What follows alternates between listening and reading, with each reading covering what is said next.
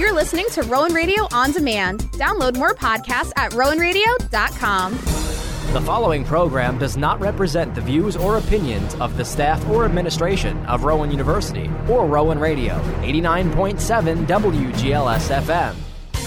Rowan Radio 89.7 WGLS FM proudly presents Career Talk, a monthly program featuring information on career and academic planning, sponsored by the Rowan University Office of Career Advancement. And now, here's your host, the Assistant Director of the Office of Career Advancement, Ruben Britt. Welcome to Career Talk. I'm your host, Ruben Britt. Henry Brougham once said that education makes a people easy to lead but difficult to drive, easy to govern but impossible to enslave. My guest today reflects that quote because she has provided a, a platform for people that she serves to become leaders and not become victims of psychological slavery and self aid. Joining me today is Dr. Alicia Monroe and the co author of the book, Don't Dismiss My Story The Tapestry of Colonized Voices in White Space. Dr. Monroe, welcome to Career Talk. Thank you so much, Mr. Britt. It is truly a privilege and an honor to sit here with my co author, Ruben Britt, um, to discuss these critical issues that, although professed itself as historical um, concerns, con- historical problems, historical trauma, historical slavery, historical oppression, we see it manifested in current day actions, attitudes, behaviors, and beliefs. So it's truly an honor to to sit here and have a moment to unpack this stuff with my co-author. And I am honored to to co-author the book, the book with you as well. But before we get into um, the book, I think people need to know a little bit about your background, and I will sh- follow up with uh, a little bit about my background. Can you tell us a little bit about your professional journey? Absolutely. Right now, currently, I'm in higher education at Rowan University.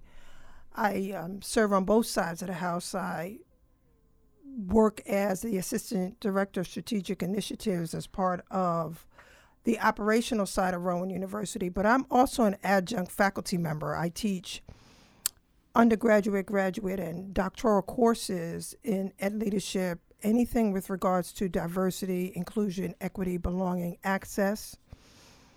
And um, I also teach a course that um, I designed and created entitled Black Lives Matter An Ethnographic Perspective of the Movement. So I teach in the Africana Studies program as well as the College of Education. I am a pre K through 20 educator, recareered from corporate, government, and nonprofit. So I've been in pre K through 12 and literally have been in urban, rural, as well as spent some time on tribal land. So I have a nice diversity of experiences in different sectors that definitely informs my lens around the narrative of our book. Now, I um, I've worked in uh, K through 12 for seven and a half years, Boston Public School District, and then I transitioned to higher education, which I've been in higher education for over 39 years um, as uh, the director of cooperative education at Bloomsburg University and the uh, coordinator of career services at Rich, uh, Stockton University.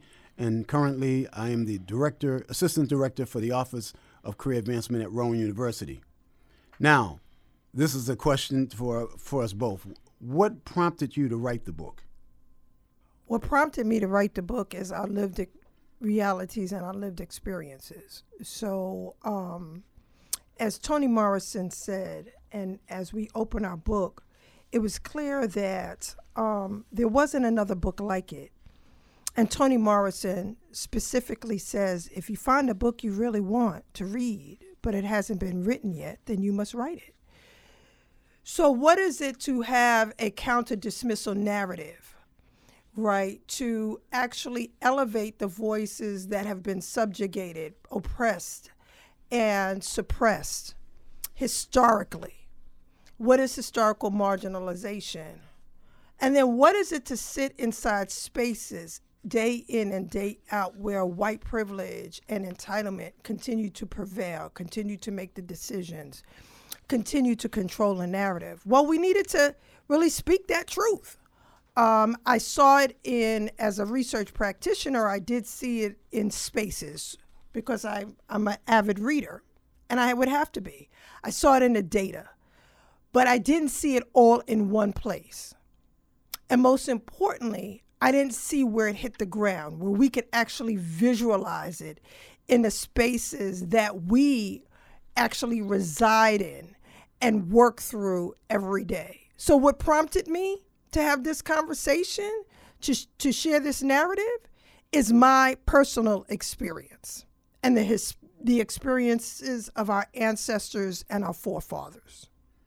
And likewise, uh, you know, I, I this book is also um, includes a lot of the things that I've experienced as as an educator. Um, and as I mentioned before, I, I, have experience in K through 12, and I recognize that the curriculum in in in uh, public education has never really been uh, changed to to uh, serve the needs of all students. How does this book explore the concept of colonized voices in white space? What it does is it actually traces the history of colonization from the founding of our country, right? It traces the contradictions and the hypocrisy of what is freedom, what is justice, what is liberty, and what is for all, and who, who was actually included in the colonial, colonialist thought of all. And it traces that through all of our countercultures, civil rights and social consciousness movements and it moves it to today. What do we see show up in our classrooms? How do we see that activated in our learning communities? And um, to that point, we were very specific about engaging every reader in the self work through self reflection because the work starts with ourselves. The work starts with understanding and accepting and acknowledging our own mental models and the need for us to intentionally shift those mental models and those paradigms to welcome diverse world worldviews and different thinking and different cultures, traditions, norms, and beliefs. And the other thing is, is that uh, all too often, um, in, uh, those who are in power, who control the school system, um, tend to sway uh, in their point of view in terms of the educational curriculum. And they, as I said before, it is uh, it's been uh, uh exclusive. And when you look at the, the the origin of public education, it was designed for the elite, for the rich.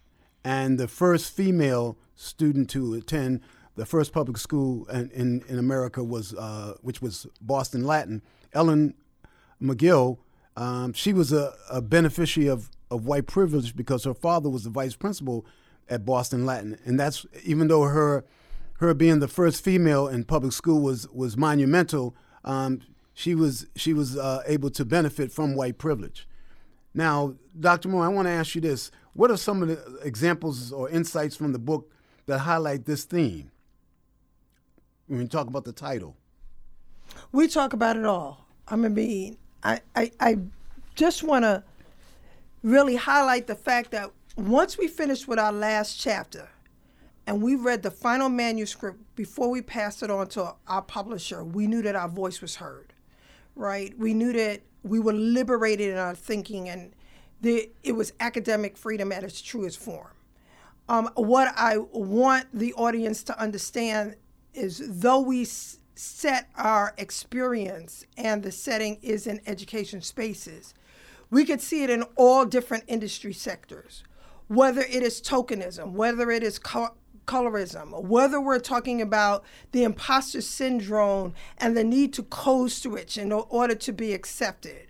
Um, what is a microaggression versus a macroaggression? Um, what is it to look like a dominant culture and the premise of power with the have and have nots and social stratification. And then we also provide solutions. So it is really a very deep examination of privilege and entitlement and colonization versus decolonized spaces.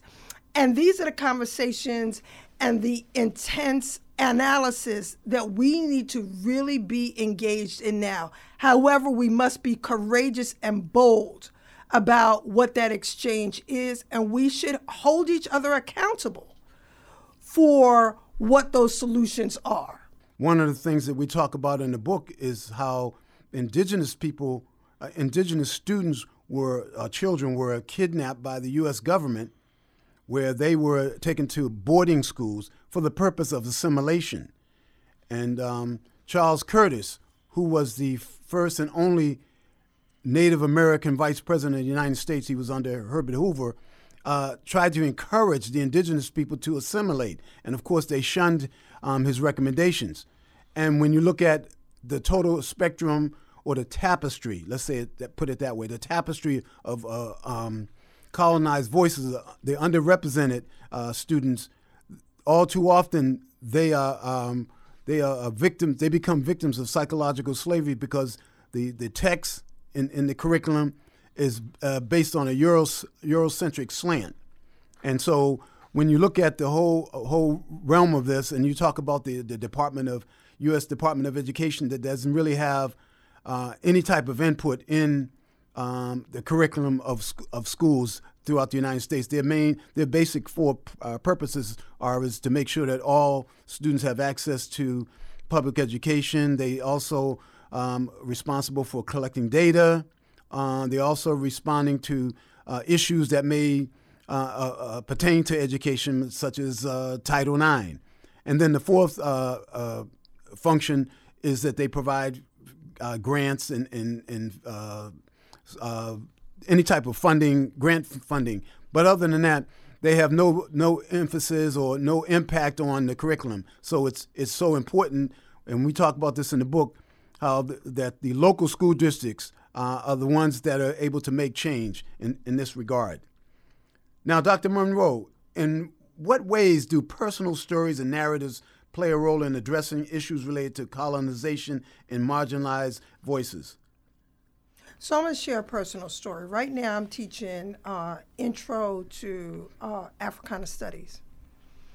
And um, just moved through pre-colonial society, the, the, old world versus the new world, and um, uh, moved them this past week into the Middle Passage and the transatlantic slave trade.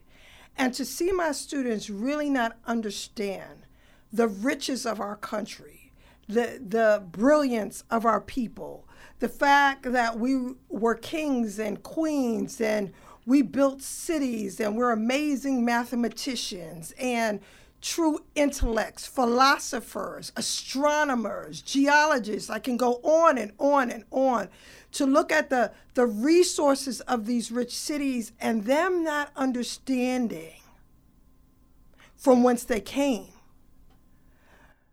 really is startling because of the generation after the generation, century after century of identity lynching, the stripping away, the ruptures of the whitewashing and brainwashing of a true uh, ethnic group, race, a culture, to have them feel inferior is startling.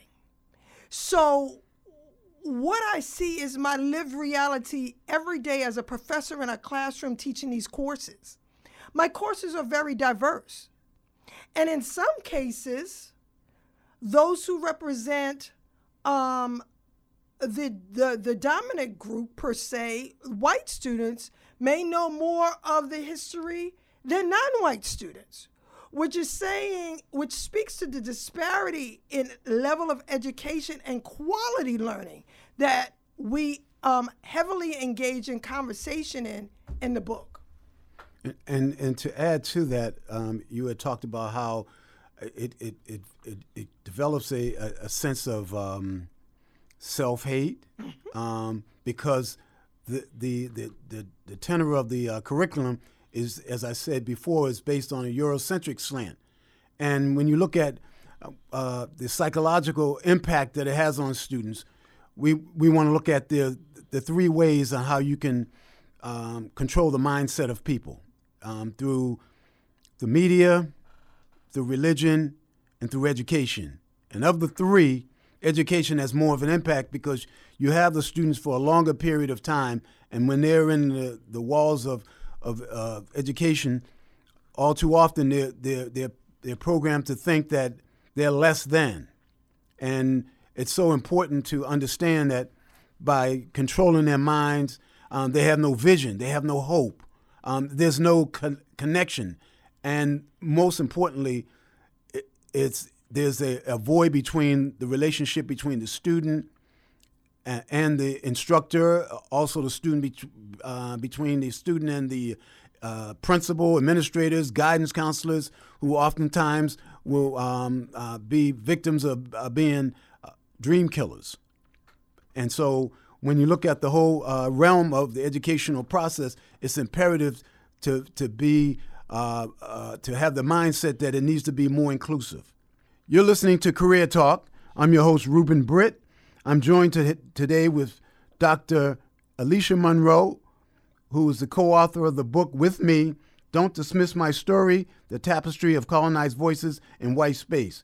We're going to hear more from Dr. Monroe and myself in just a few minutes, so stay with us. Welcome back to Career Talk. We're here today with Dr. Alicia Monroe, who is the co author of the book Don't Dismiss My Story and the Tapestry of Colonized Voices in White Space. Um, and I am also the co author of the book as well. Now, Dr. Monroe, um, how does the the book address in, of, of identities such as race, ethnicity, gender, and culture in the context of colonization and its aftermath? I kind of wanted to go back, and I, I will lead into this the answer to this question, but nope. I, I, I really wanted to dovetail off of your last comment, Mr. Britt.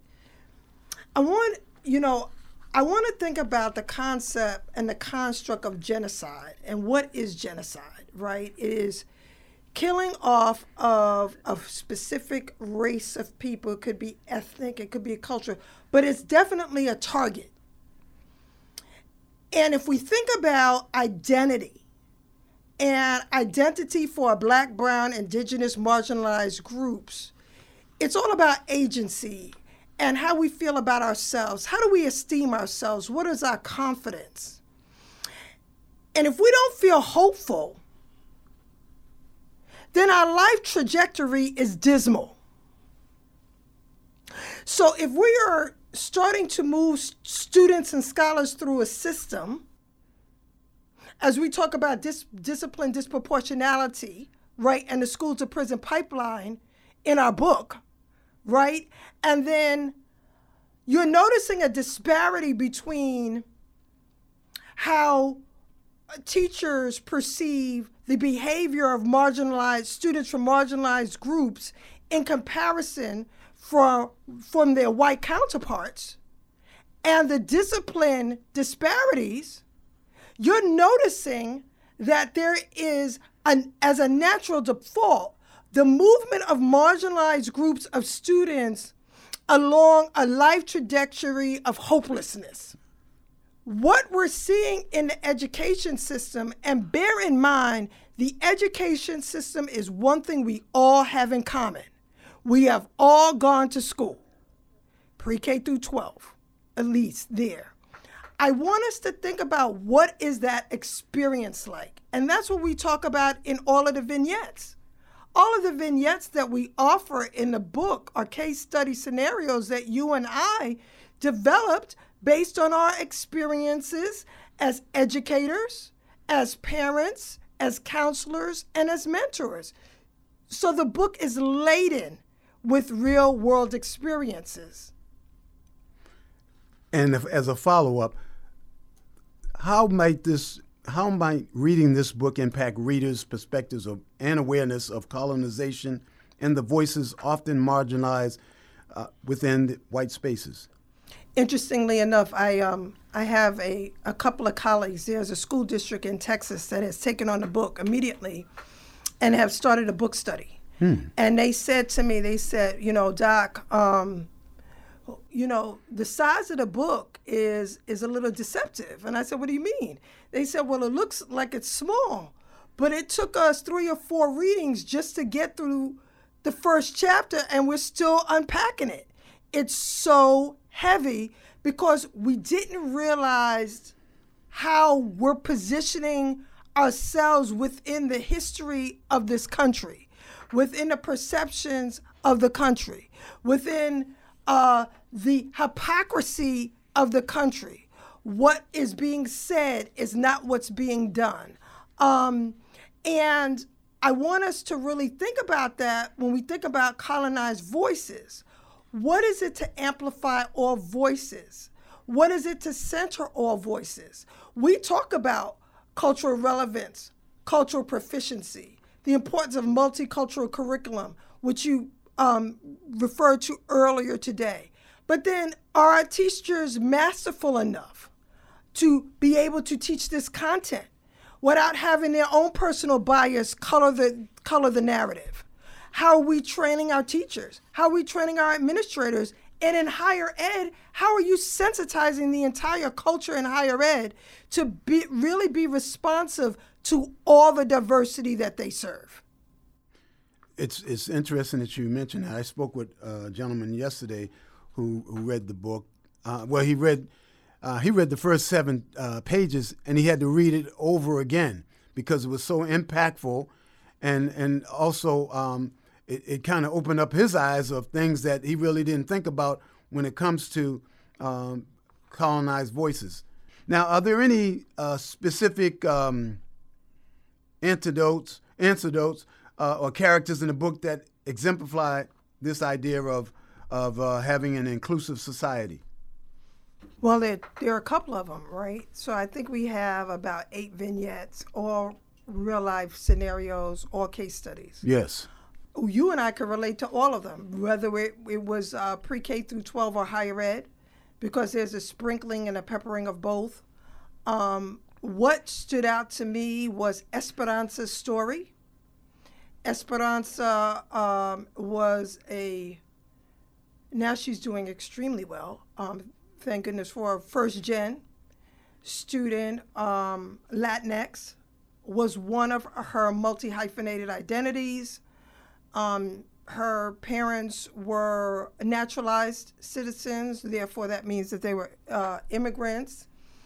Um, and Esperanza was in a predominantly white uh, institution of higher learning. She attended a predominantly white college, and um, unfo- her first year in college was phenomenal. She had a an EOF advisor that was a woman of color, and then in her sophomore year, that EOF advisor had moved on, and then she received a placement with another advisor. Another advisor was a young white woman who did not understand Esperanza. Esperanza um, had difficulty because that advisor chose to call her Hope instead of her name because Hope is the American translation of Esperanza. And um, as soon as that disconnect happened, Esperanza had no communication with the advisor whatsoever. So we focus, and I'm just using that case study as an example to really talk about the importance of connections and relationships.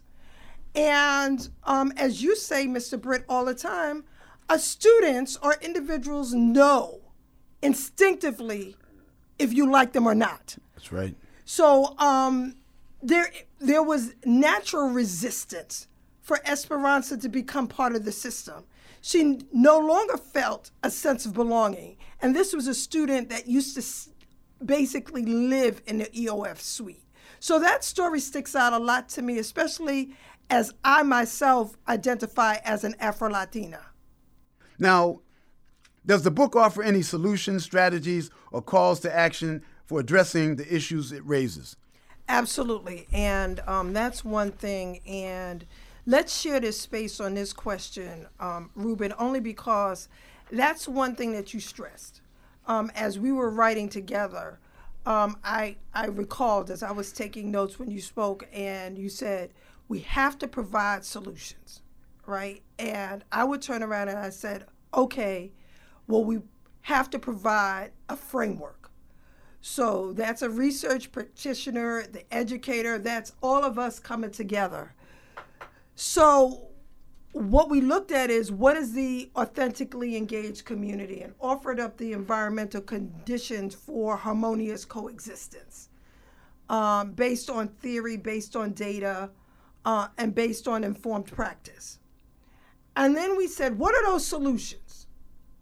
And we discussed multicultural curriculum. Yes. Um, and then we spelled out examples of how that works. And I hope you share um, some of that as you respond to this question and the importance of that. We um, discussed the importance of teaching true history, not anything that was diluted, not anything that was um, mutated or distorted, but true history to provide our students with pride, full understanding, and total scholarship we discuss culturally relevant teaching. We also discuss cultural proficiency and understanding where we are on that cultural proficiency, proficiency uh, continuum. Are we at a point where we are destructive in nature or are we masterful? So we discuss quite a few of these um, solutions in the book. Most importantly, though, Ruben, is the piece that you did on uh, framing and reframing communicative action. It's important to understand that when you, when as teachers, instructors, it's a two-way street. Although you are the, the, the instructor, the teacher, and you have you're, you're presenting a, uh, a particular lesson plan, it's also good to know the students and not uh, base them on assumptions, stereotypes, and the likes. And as as uh, Dr. Monroe said earlier, students can tell if you truly care. Uh, what are some key takeaways uh, for the reader from this book? The self work is necessary. The fact that um, our reality is not someone else's worldview. And in order for us to truly develop a mosaic, we have to be engaged in iterative cycles of learning and unlearning so that, that we can come in authentic connection and authentic engagement with others in order to be change makers for all of those that we serve. You've been listening to Career Talk. I'd like to thank my guest and co author, Dr. Alicia Monroe, uh, who we both uh, co uh, authored the book, Don't Dismiss My Story The Tapestry of Colonized Voices in White Space. Until next time, stay positive and remember success does not come to you, you go to it.